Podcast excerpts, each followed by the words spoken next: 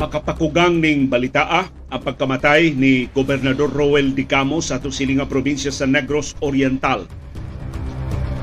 Isud ang compound siya Pinoy-anan sa Pamplona.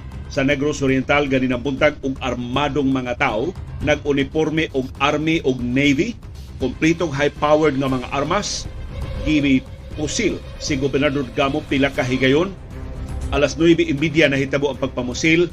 Dideklarar siya sa mga doktor nga patay na diha nas ospital sa Negros Oriental alas 11:41 dayo udto karong adlaw.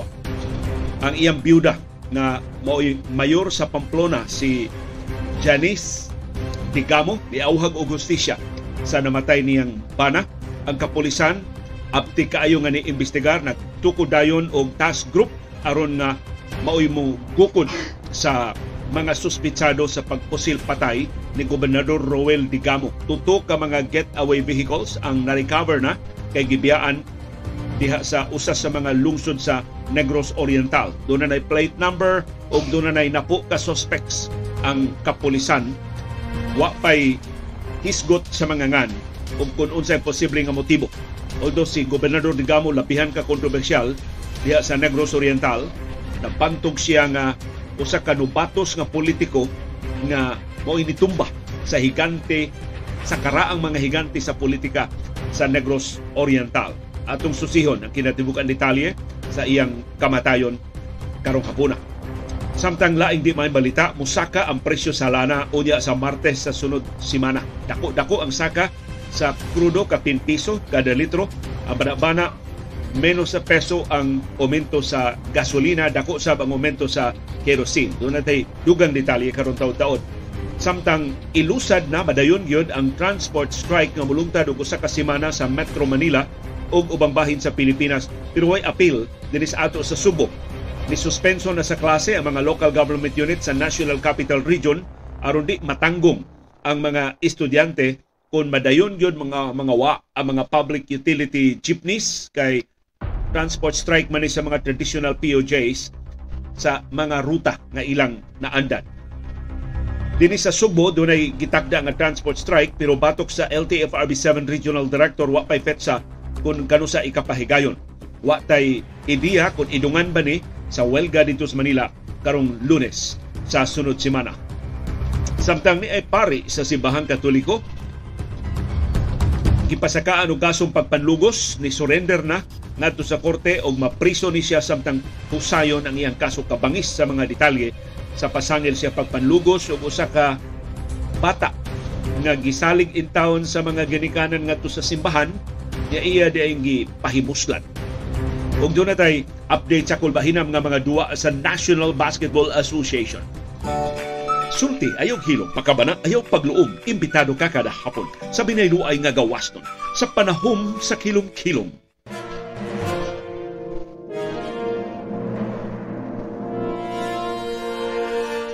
Live gikan diri sa Bukirang Barangay sa Kasili sa Konsolasyon mo greet ninyo og maayong kilom-kilom si CB. Kamera si CB ang gibiyaan ni Dr. Iris diri sa among bahay tibok adlaw karong adlaw so si CB magsigir mao og li sa gawas kanung sa moabot si Dr. Iris. Di ka ganahan sibno nga kita ra duha magkuyog no. Ilang naagid si Dr. Iris.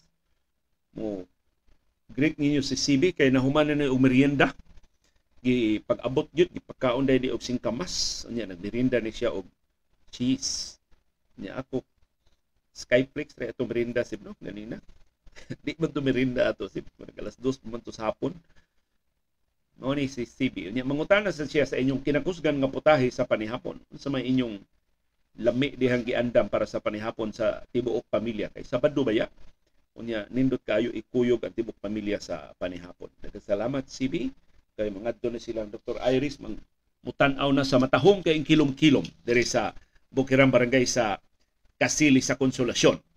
Doon na tay espesyal nga birthday celebrant karong adlaw atong i-greet og happy birthday si Gloria Marcelo ang tita ni Mia Imbalsado ang akong kanhi estudyante sa St. Teresa's College karon mo na pangu sa Mass Communications Department sa STC. Kini si Ma'am Gloria Marcelo naa sa Estados Unidos ug mutan-aw jud no kada buntag kada hapon sa atong uh, programa. In fact, siya mo sige upada ni Mia og link sa atong uh, broadcast sa Baruganan kada buntag ug sa panahom sa kilom-kilom kada hapon. Daghang salamat ug happy birthday Ma'am Gloria Marcelo sa imong pagtimaan sa imong sumad sa adlawng natawan karong adlaw. Si Mia Imbalsado mo nagpahibaw na ko ning birthday si Antita nagpadung karon sa Sweden kay siya representante sa Cebu Citizens Press Council CCPC sa usa ka media forum sa forum sa mga media organizations diha sa Sweden. Kumusta man ang atong kahimtang sa panahon atol ning pagtimaan sa sumad sa adlaw na tawhan ni Ma'am Gloria Marcelo diha sa Estados Unidos, ang syudad ug ang probinsya sa Subo ni anam na og kaalimuot. Doon na gihapoy tugnaw pero kinahanglan na kamo paandar og electric fan. Murag napaong ang aircon sa langit dayong udto uh, karong adlaw ganinang buntag sus nang atug may sibi perting bugnawa diri sa Bukirang Barangay sa Kasili sa Konsolasyon pero karong hapon wa na Mugawas ng jutay ang atong singot kun way ventilador. Kumusta man ang inyong kahimtang sa panahon? Localized thunderstorms mao nagdominar sa atong kahimtang sa panahon sa syudad ug sa probinsya sa Subo, ingon man sa tibuok Visayas ug sa tibuok Mindanao ug sa tibuok Palawan. Doon natin patak-patak kapag uwan, pagpanugdog ug pagpangilat gipasidan anta sa pag-asa nga posibleng do na pagbaha o pagdahili sa yuta atul sa severe thunderstorms.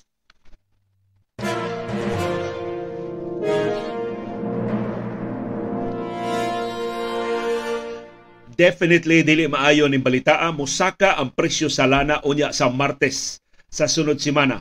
Ang banabana sa mga eksperto sa industriya sa lana dako-dako ang pagsaka kay Sigon sa mga oil traders, ang presyo sa lana pagtapos sa trading kagahapong adlaw mo'y kinatasan sa tulo ka semana, sa niaging tuto ka semana. Ug mao ni ang manabana nga increase sa presyo sa lana. Ang presyo sa krudo gibanabanang musaka og 1.20 ngadto sa 1.50 kada litro sugod karong Martes. Ang gasolina gitakdang musaka og 10 centavos ngadto sa 40 centavos ang kada litro. Ang kerosene pareha sa krudo musaka og 1.20 ngadto sa 1.50 kada litro. Busa bisan dili takos mangahas ko pagtambag sa ato mga motorista nga patubil na mo karong weekend. Ayaw mo paabot karong Martes kay kamoy unang maka-avail ining dako-dako nga aumento sa presyo sa lana labi na sa krudo o sa kerosene. Labing dugay patubil mo karong Lunes sa gabi aron nga Usahay na ba makalimot ba ta kay tungod sa kadaghan natong mga gibuhaton, sa kadaghan natong mga gihuna-huna ug mga giatiman atong mataligaman. Tinan magpatubil mi ini. Akong pahinumduman si Nilo Aton nga maoy tigpatubil sa among sakyanan aron nga dili mi maabtan ining dako-dako nga aumento sa presyo sa lana unya sa Martes pohon.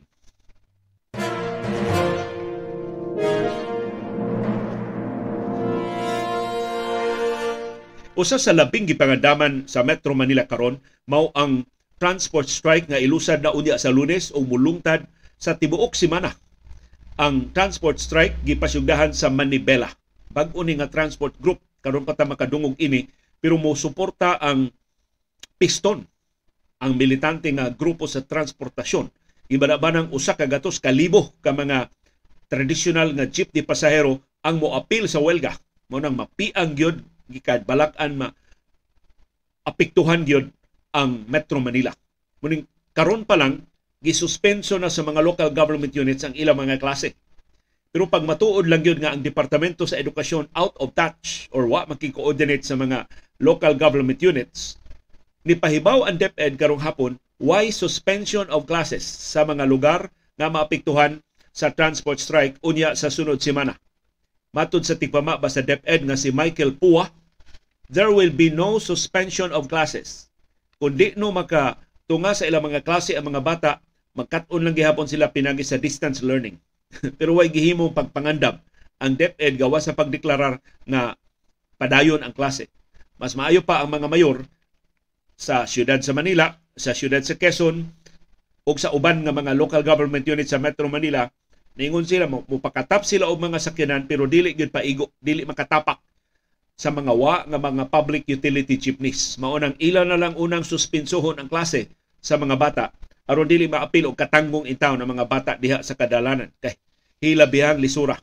Kung ang mga gagmay mga bata way wa pay buot ba? Wa pay di na may isulti nga way buot no? Pero wa pa kaabot ba sa age of majority nga makadesider para sa ilang kaugalingon? Kawas lang kuyugan sa ilang mga ginikanan. Pero kung ang mga bata ra in taon diha mao manakay peligro o ako uyon ko sa desisyon sa mga mayor nga suspensohon lang una ang klase. Mas makiangayon ni maong desisyon kaysa lahap kay nga deklarasyon sa Departamento sa Edukasyon nga dili ang iyang suspenso sa klase. Although ma-interpret kining suspension of classes nga mura og surrender no nga mura og ni acknowledge ng daan ang gobyerno nga magmalampuson ang welga ug busa managang na daan pinagi sa pagsuspenso na sa klase. Pero naghisgot mangunta sa di lang sa kasayon kundi sa kaluwas sa mga bata. Wagi ko. Ang mga dagko makapanalipod sa ilang kaugalingon. Mga trabahante maningkamot na nga magsakay, mao na mo avail anang libreng sakay sa mga local government units. Pero ang mga bata nga mo'y labing daghan, minilyon ba yan ang mga bata nga mga eskwela, mao'y labing mahasol o mahimo manggut nga dili lang una magklase tapakan na na sa musunod pa nga mga adlaw. Dili sila mahasol sa transport strike nga ipahigayon. Now of course, tumaw gihapon ng lalis makiangayon ba ning transport strike nga ang tuyo mao ang pag-pressure sa gobyerno pero ang maigo mao ang katawhan. Pero ang tubag sa bana sa mga transport groups wa man sila laing kapilian. Mutarong sila dihag question sa POV modernization, di man sila paminahon. Ingnon naman sila nga tuman na mo pasakop na mo kooperatiba. Bisan kung lehitimo ang ilang mga pangutana nga nung gilisod-lisod man ang mga jeepney drivers. Unsa may ilang sa nga sa research mismo ni Kongresista Joey Salceda, ang ekonomista sa House of Representatives, na pamatudan mas dako ang polusyon nga mamugna kung tangtangon ang mga POJs.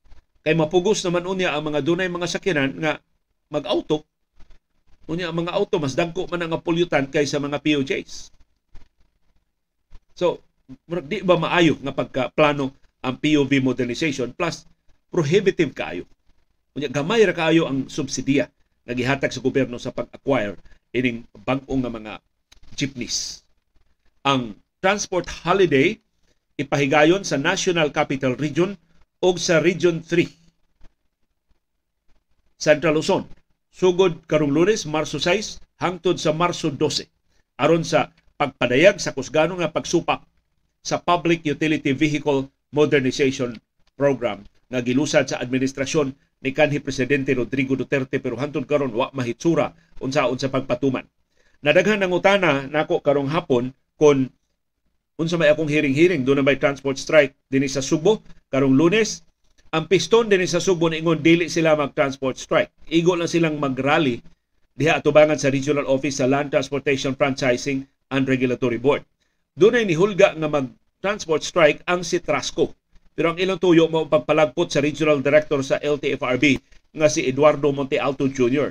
Pero why fetsa ang si Trasco kanu sa ilusad ang transport strike? Atong paabuton ang dugang pahibaw ni Ryan Yu nga maoy chairman sa Citrasco kanusa sila muhunong pagsubay sa ilang mga ruta aron pagpugos sa Departamento sa Transportasyon o sa LTFRB pagpalagpot sa ilang regional director dinhi sa Subo ug Central Visayas nga si Eduardo Monte Alto Jr. na ilang gipasangilan nga ni tugot sa kolorum nga operasyon sa CATS taxi o sa ubang paborito niya nga mga operators bisan kun wa sila mga prangkisa. I-question sab nila ang prangkisang gihatag ni Monte Alto sa series uh, bus liner gikan sa Southern Cebu padung dinhi sa Cebu City wa no musubay sa tukma nga proseso.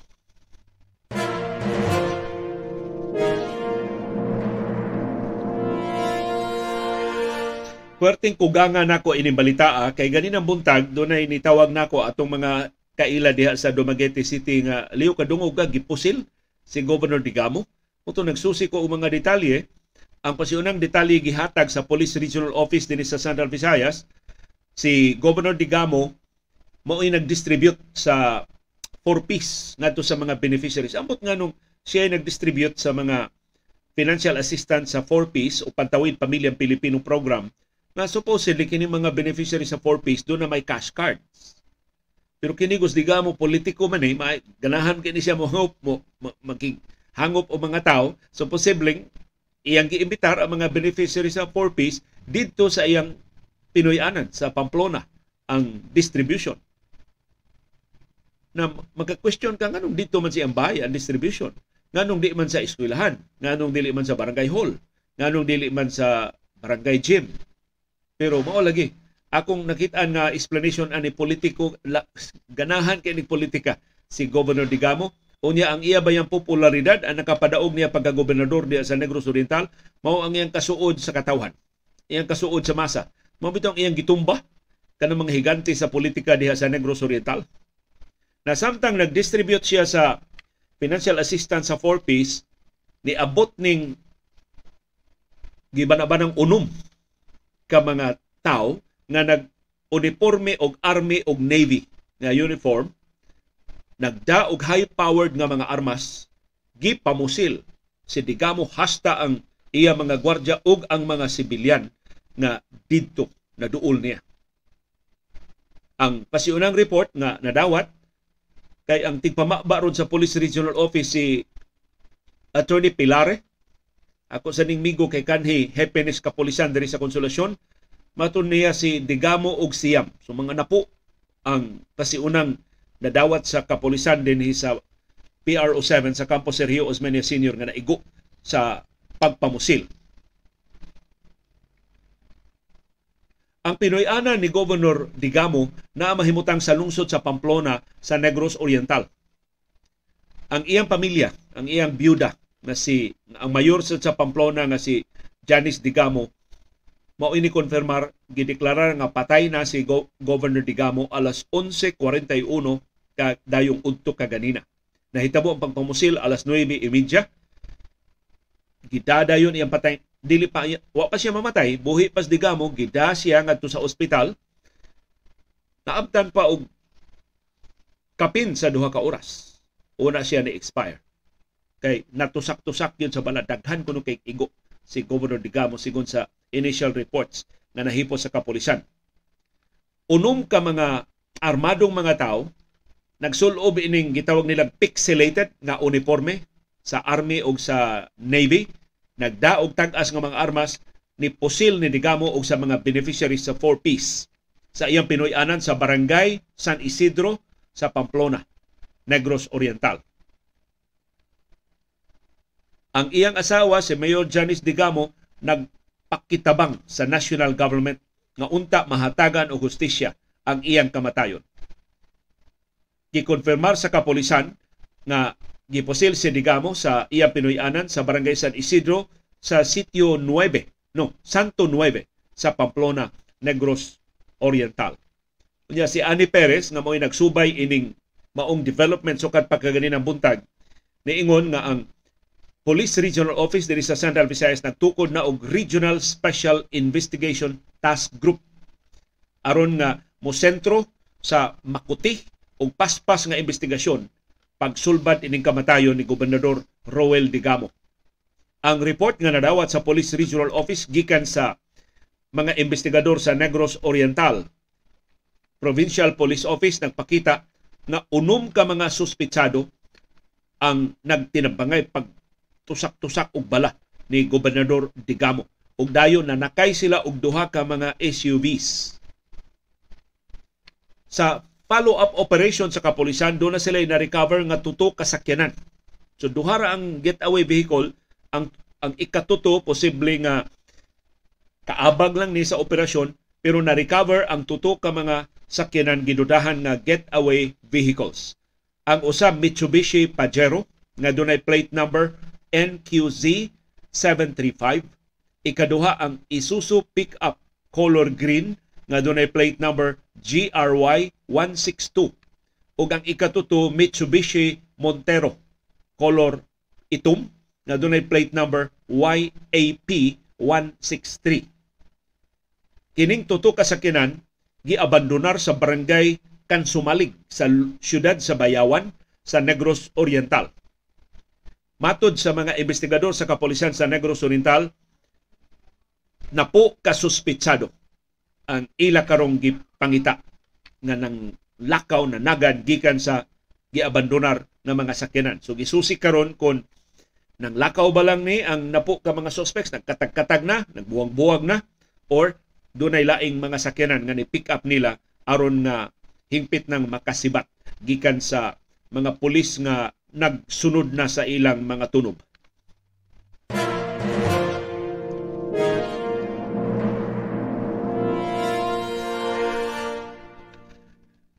Si Mayor Janice Digamo, ang asawa ni Governor Roel Digamo, nakaila ni nako bago pa silang bago pang na gobernador si Digamo kay doon na lagi partnership sa una ang Negros Oriental Provincial Government o ang ABS-CBN magpasiug mi diha og job fair nakapahigayon gani mi diha og halad sa kapamilya. Among kitapok ang tanang mga serbisyo sa mga ahensya sa gobyerno diha sa siyudad sa Dumaguete. Unya diha mi mga livelihood trainings nga gipasugdahan na mismo si Governor Digamo mutambong gyud sa kalihukan so nagka ila-ila mi ining Governor Digamo og nakaila ko ining iyang asawa si Mayor Janice Digamo graduado ning Mascom ganahan unta ni mag-broadcaster. Kung sa unta man, asawa man siyang politiko. So nahimo sab siyang politiko. Karon siya na mayor sa Pamplona sa Negros Oriental. Nag Facebook live siya pagka pagpahibaw sa kamatayon in sa Iabana ni demanda siya hustisya para sa kamatayon ni Gobernador Roel Digamo. Mato ni Janice Digamo og kini wa ni i-confirmar sa kapulisan gawa sa gobernador dunay laing lima nga namatay So unom tanan ang namatay sa pagpamusil dito sa ilang Pinoy-anan. Siya mo inisulti nga ang pagpamusil na hitabo alas 9.30 ganinang buntag. Iyang gikonfirmar nga gipronounce dead ang iyang bana alas 11.41 ganinang buntag sa mga doktor sa Negros Polymedic Hospital. So sukuhay sa pasiunang report nga dito dada sa Siliman Hospital si Digamo, diha siya mada sa Negros Polymedic Hospital ug maoy ang mga doktor maoy ni pronounce niya nga patay na more than 2 hours human sa pagpamusil. Matod ni Mayor Janice Digamo, Governor Digamo does not deserve that kind of death. He was serving his constituents on a Saturday along with his department heads. So bisan Sabado, way untay trabaho ang gobyerno, nagtrabaho kuno si Gobernador Digamo tinud-on jud unta sa national government ang pagpangita, pagpaningil sa hustisya sa akong bana.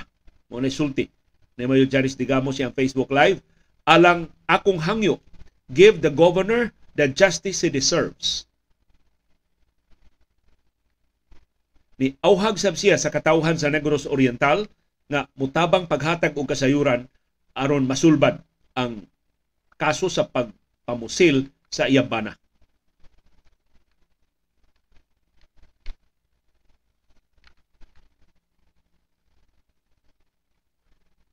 Sa iyang bahin, si Presidente Ferdinand Marcos Jr. ni kundinar sa assassination ni Gobernador Roel Digamo kay assassination mga matawag adto.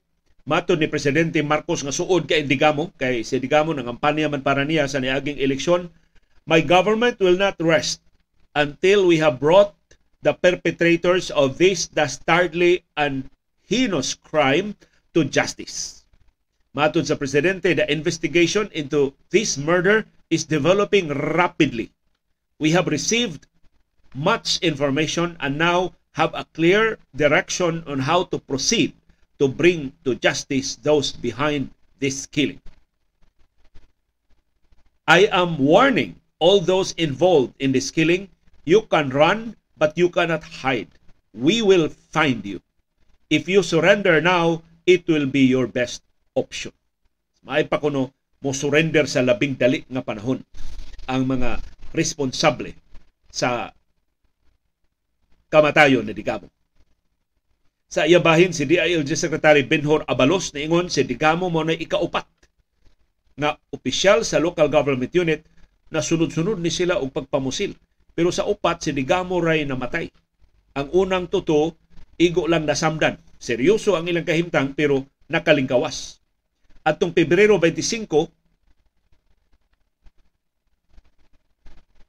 nahitabo ang pagpamusil ni Mayor Otto Kaumbo Mantawal sa Dato Montawal, Maguindanao del Sur. Dito siya po sila sa Pasay City.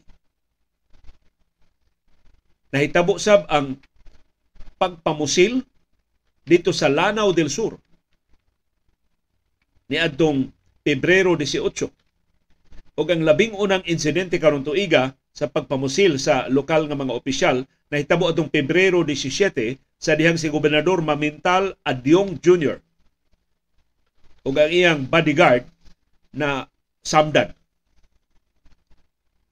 Samtang upat nila ka police escorts na patay sa pagpamanhig duol sa boundary sa Lanao del Sur ug sa Bukidnon. So hinaot masulbad sa labing dali nga panahon kahilabihan ka bangis unya kadaghang gwardya atong digamo wa man tumukumpiyansa siyang seguridad pero napildi gyud ang mga gwardya tungod sa katang-as sa mga armas ug sa kamaayo tali kay nga pagkaplano ni gobernador ni gawas mangud si Governor Digamo siyang Pinoy-anan diha siya sud sa compound pero gawas siya sa iyang bahay. Motong na intimano gid siya sa pagrakrak ug pag-igo sa nag-uniforme nga mga suspitsado.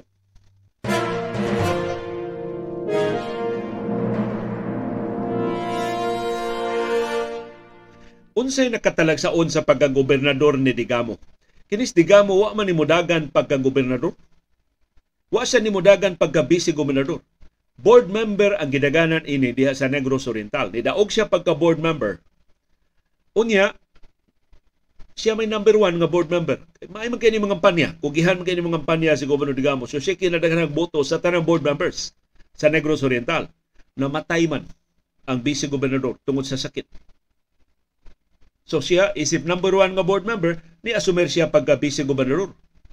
Susumans pila ka buwan, namatay man sa gobernador tungod gihapon sa sakit. Mao nang nahimo siyang gobernador. Si Digamo. Pero tanawa ra gud gikan pagka board member, namatay ang vice gobernador, pulis siya. Namatay ang gobernador, pulis siya. Ug sukan niya to, wa na siya kapulihi. Pila na ka-eleksyon gipahigayon diya sa Negros Oriental, iyang gikabangga ang mga karaang higantis politika diya sa Negros Oriental, why nakapildi ni Digamo. Nagbangga silang kanhi gobernador Arnaiz, nagbangga sila sa niaging eleksyon ni Teves, pildi. Si Digamo mo ikanuning nidaog sa nangagi nga mga eleksyon. Nakapadaog siya pag-apil siyang asawa nga si Janice Digamo. Pag istoryahanay na mo, ingon siya, ang issue ra gyud nila diri nako liw kay di ko taga Negros Oriental. Kay ang tinuod, si Governor Digamo kanang iyang apelido taga Cordova na. Ang kagikan gyud ang iyang amahan taga Cordova murag ang iyang inahan wa ko kasiguro si Kihor. So Cordova si Kihor ang iyang kaliwat dili Negros Oriental. Pero dugay naman siya sa Negros Oriental. Maay mga kugihan lagi kay mga kampanya, maay kay mo diskurso. Kini si Governor Digamo niya kanang masa kay ba. Masa bitaw nga dili parihang Duterte nga magsig pamalikas, magsige. Kini si Digamo ko ani. Kining masa nga makita jud mo si Andagway, masa gid siya. Bukaon, makinamot ka ng Although karong bag-o nagkadungog og dili maayo nga mga istorya mahitungod siyang administrasyon pero maunay alas ni Rigamo diya sa Negros Oriental ang masa og daghan siya mga proyekto nga napasugdahan ug ang katawhan na iyang nakumbinser nga siya mo ay labing maayo nga tagduma sa Negros Oriental. O kini sinugdanan na unta ni sa ilang dinastiya na, na mayor ng iyang asawa so ini-expire siyang term posible iyang asawa na say mupuli niya sa pag wa ta kahibaw unsay ilang plano pero talagsaon ang marka sa politika ni Digamo diha, sa politika diha sa Negros Oriental. Yang natumba ang mga higante, ang karaang mga higante sa politika. Sa niaging eleksyon, init kayo ilang panagsungi, niabot sa Korte Suprema ang kaso, pildi si Digamo, si Tevez mo unang nakalingkod pagka-gobernador, pero nadeklarar na nuisance candidate katong parihan ni Agnan nga ni Dagan pagka-gobernador. So ang tanang boto atong nuisance candidate na adto ni Digamo ug busa nilabaw siya ni Tevez ug siya giproklamar sa Commission on Elections nga tinuod nga mananaog pagka-gobernador sa Negros Oriental. Ug ang proklamasyon sa COMELEC gipatigbabaw sa Korte Suprema. Karon lang bag-o nahimong final ang desisyon sa Supreme Court nga si Digamo ang rightful winner pagagobernador diya sa Negros Oriental. So why pildis digamo sa eleksyon pero naparot siya sa bangis nga pagpamusil ganin ang buntag sud mismo compound siyang Pinoyanan sa Pamplona sa Negros Oriental.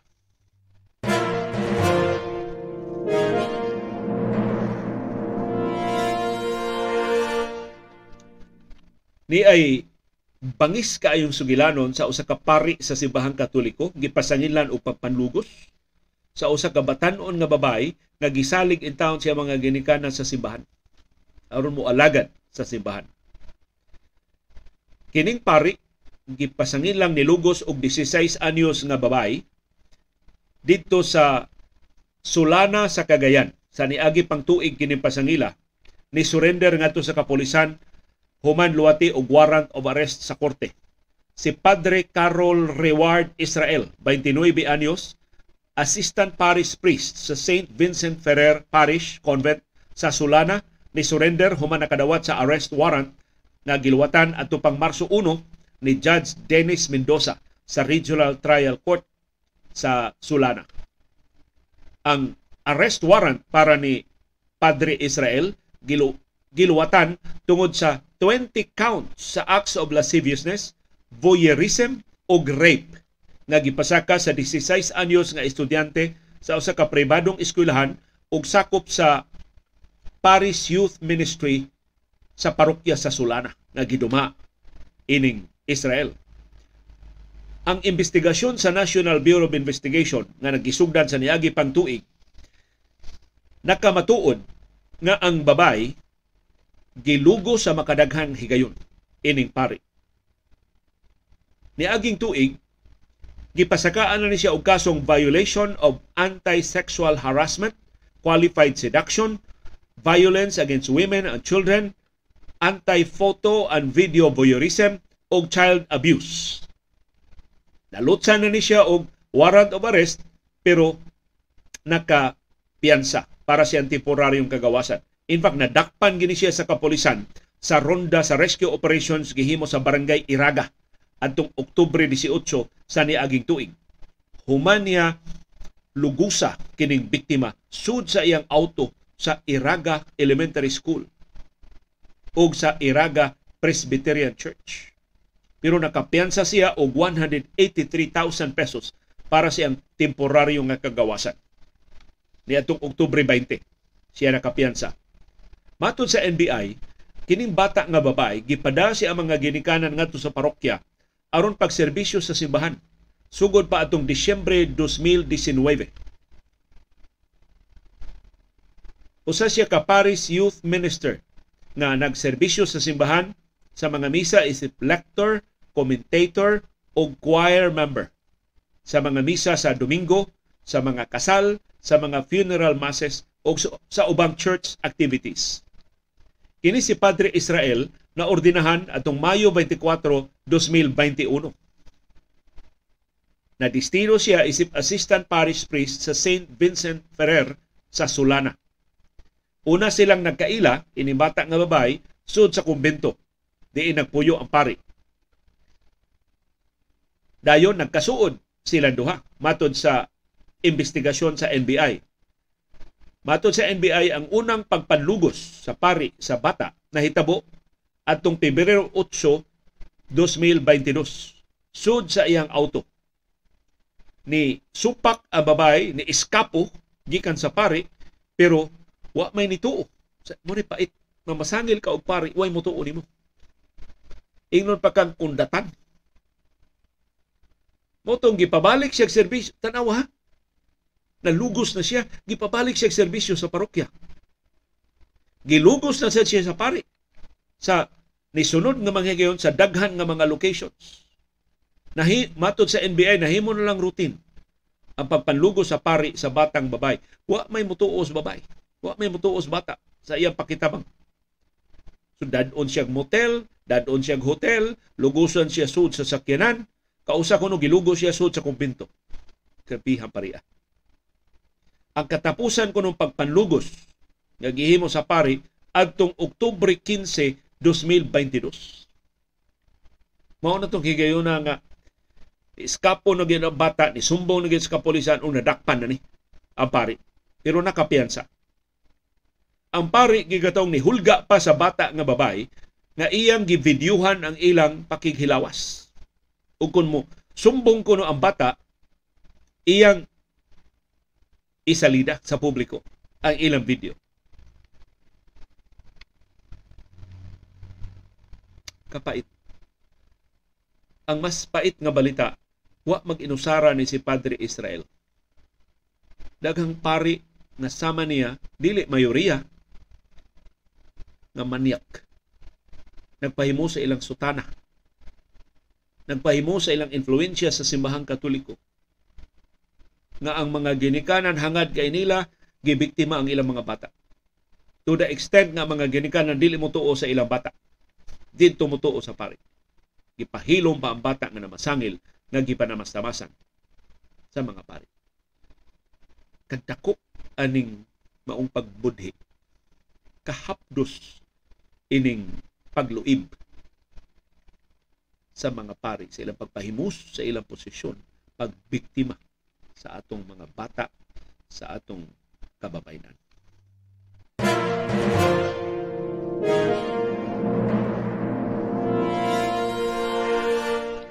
Ni ay laing makaguol nga balita naa karon sa death row sa nakalilaing kanasuran sa kalibutan ang 83 ka mga Pilipino tungod sa mga kaso nga ilang giatubang, nakonbikto na sila, gisintensyahan na sila og kamatayon, nagpaabot na lang in town sa FETSA kanu sa ipahamtang ang death sentence batok nila. Sa 83 ka mga Pilipino nga naa sa death row sa nakalilain nga mga nasod, ang labing daghan naa sa Malaysia. 56 ka mga Pilipino ang naa sa death row sa Malaysia. Naasab sa death row ang mga Pilipino nga sa United Arab Emirates, sa Saudi Arabia, sa Indonesia, sa Bangladesh, sa China, sa Vietnam, sa Estados Unidos, sa Japan, ug sa Brunei. Kadaghan ba ini mga Pilipino nga naa sa death row? Matod sa Department of Foreign Affairs, kasagaran sa mga kaso sa mga Pilipino, final og executory na. Sa ito pa, di na maapilar sa korte ang bugto na lang kahigayunan nga dili in town sila masintensyahan o kamatayon mao ang presidential pardon. Pag sumuhangyo na ta sa heads of state ini mga naso diin sila nahimutang nga ipardon pasayloon or i ibanan ang ilang sentensya dili kamatayon mo ipahamtang batok nila. Kasagaran sa mga kaso ining mga naa sa death row naglabigit sa illegal nga drugas ug sa pagpangawat. Hinaot ang atong gobyerno dunay makapalihok gilayon sa atong makinarya. Di ta managana paggasto sa atong resources kay kini mao mga Pilipino doon na ni pamilya dinhi sa Pilipinas. Nanimpad ni sa ubang kanasuran kay nagtuo sila nga mas hayag ang ugma kay ilang makuha kung manrabaho sila sa ubang kanasuran. Nya pipila ining mga mule, kini mga drug mules, kini masakpan nga dunay illegal nga drugas, gipalihog ra in na sila, gisugo ra na sila, gibayran na ng kwarta, ibutang na sa imong bagahe, sugaton ra ka sa airport, dito nasakpan. Og siya in town mo ina disgrasya og karon akon bikto og nagatubang sa silot sa kamatayon. Hinaot ang atong gobyerno dili magtihik-tihik og dili maglangay-langay. The fact nga nahukman sila og sentensyas kamatayon nya karon pa ta mahibaw, murag dunay elemento sa pagpabaya sukwahi sa pasalig na ang mga overseas Philippine workers moderno nga mga bayani nga labanan ang ilang mga interes sa atong gobyerno kung apikihon sila sa ubang kanasuran.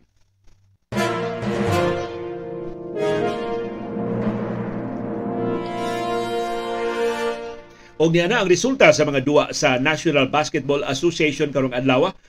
Ang Orlando Magic ni daog batok sa Charlotte Hornets 117-106 Atlanta Hawks nidaog batok sa Portland Trail Blazers 129-111. Boston, correction, Brooklyn Nets ni upset sa Boston Celtics 115-105. Wa nagilami ning Brooklyn Nets gibiyaan na ni Kevin Durant og ni Kyrie Irving pero tan-awa ra Celtics. Sige upset sila sa Brooklyn Nets Si Michael Bridges mo nangu sa kadaugan sa Nets with 38 points. Ang labing pait gilubong sa Celtics ang Nets og 28 points. Pero ang Nets nakaapas og nakapildi pa gyud sa Celtics. So mo ni biggest comeback sa nagpadayon nga season sa NBA. Si Jalen Brown mo inangu sa napildi nga Celtics with 35 points. Si Jason Tatum nga bago lang nag-birthday atong Biyernes siya nag-birthday siyang 25th 25 anyos pa ni si Tatum doon na 22 points na sipyat sa tanan niyang 3-point attempts. Sa lain duwa, ang Phoenix Suns si daog batok sa Chicago Bulls 125-104 si Devin Booker. May nangu sa ilang kadaugan uban ang 35 points si Kevin Durant. Dunay 20 points kay limitado pa man ang minutes ni Durant. Ang iyang career total niabot nag 26,727 points. Ug busa iya nang naapsan ang Hall of Famer nga si Oscar Robertson sa 13th spot sa scoring list, scoring leader sa National Basketball Association. Ang New York Knicks ni daog batok sa Miami Heat 122-120 si kita sa duwa si Julius Randle maoy nangu sa kadaugan sa Knicks uban ang 43 points appeal ang go-ahead off-balance nga 3-point shot 1.7 seconds ang nahibilin sa duwa.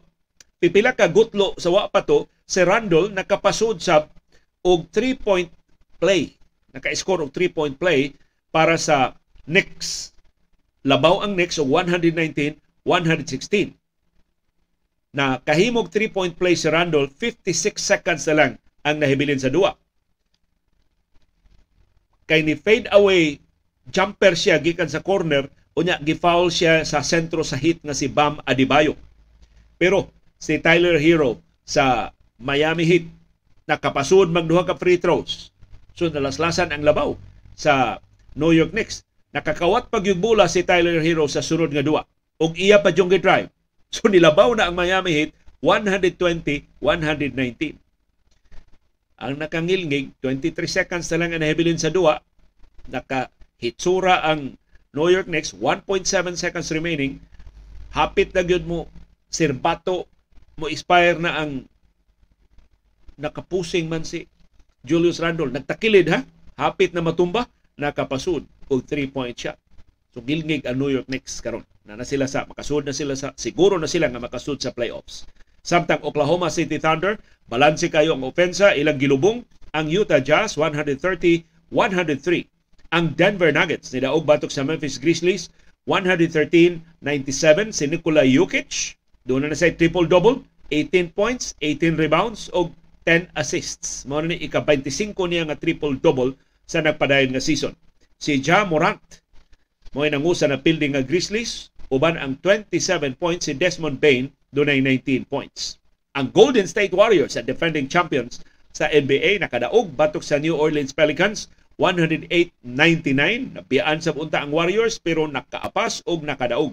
Batok sa Pelicans si Clay Thompson mo inangu sa kadaugan sa Warriors with 27 points. Ang Warriors na wa si Stephen Curry, wa sab si Andrew Wiggins, nakakumpleto sa lima nila kadaog sa ilang homestand. Si CJ McCollum dunay 25 points o si Brandon Ingram dunay 17 points para sa Pelicans kinsa na pilde sa ikalimang sunod-sunod nila nga duwa sa lima kaduwa sa ilang katapusang unom kay daghan sab kay sila og mga injuries. Tungod ning kadaugan sa Warriors si Steve Kerr nibalik og katam-is ang iyang pahiyom ug matud niya It's been exciting to see our team, I think, turn a corner. so pasabot ni Steve Kerr, mura nakakita nami og paagi unsaon pagratsada ang nahibili namo nga mga duwa. Wa pa si Stephen Curry ha. So naka build og momentum ang Warriors pangandam sa pagbalik na ni Curry, posible karon ng lunes. Mubalik na siya sa ilang pagpanuong sa Los Angeles Lakers. Ang Warriors, pito ang daog, tuto ang pildi, sukad na injured si Curry adtong Pebrero 4. Karon ang Warriors na ana sa ikalima nga luna sa Western Conference. Number 9, number 10 na Warriors sa una, karon na, sila sa number 5 sa Western Conference. Usa ra kadua ang labaw sa Phoenix Suns nila og labaw sila usa ka duwa sa Dallas Mavericks. Ang pait ang Los Angeles Clippers ni tibugsok kay napil din na sab ang Clippers. Ning higayuna Sacramento Kings may nakapildi na. Perti kita sa score 128-127 si De'Aaron Fox dunay 33 points. Ang Kings nakadaog silang ikalima nga sunod-sunod nga duwa si Paul George sa Clippers makadaog untas duwa na sipyat siyang 3-point shot pag-expire sa oras.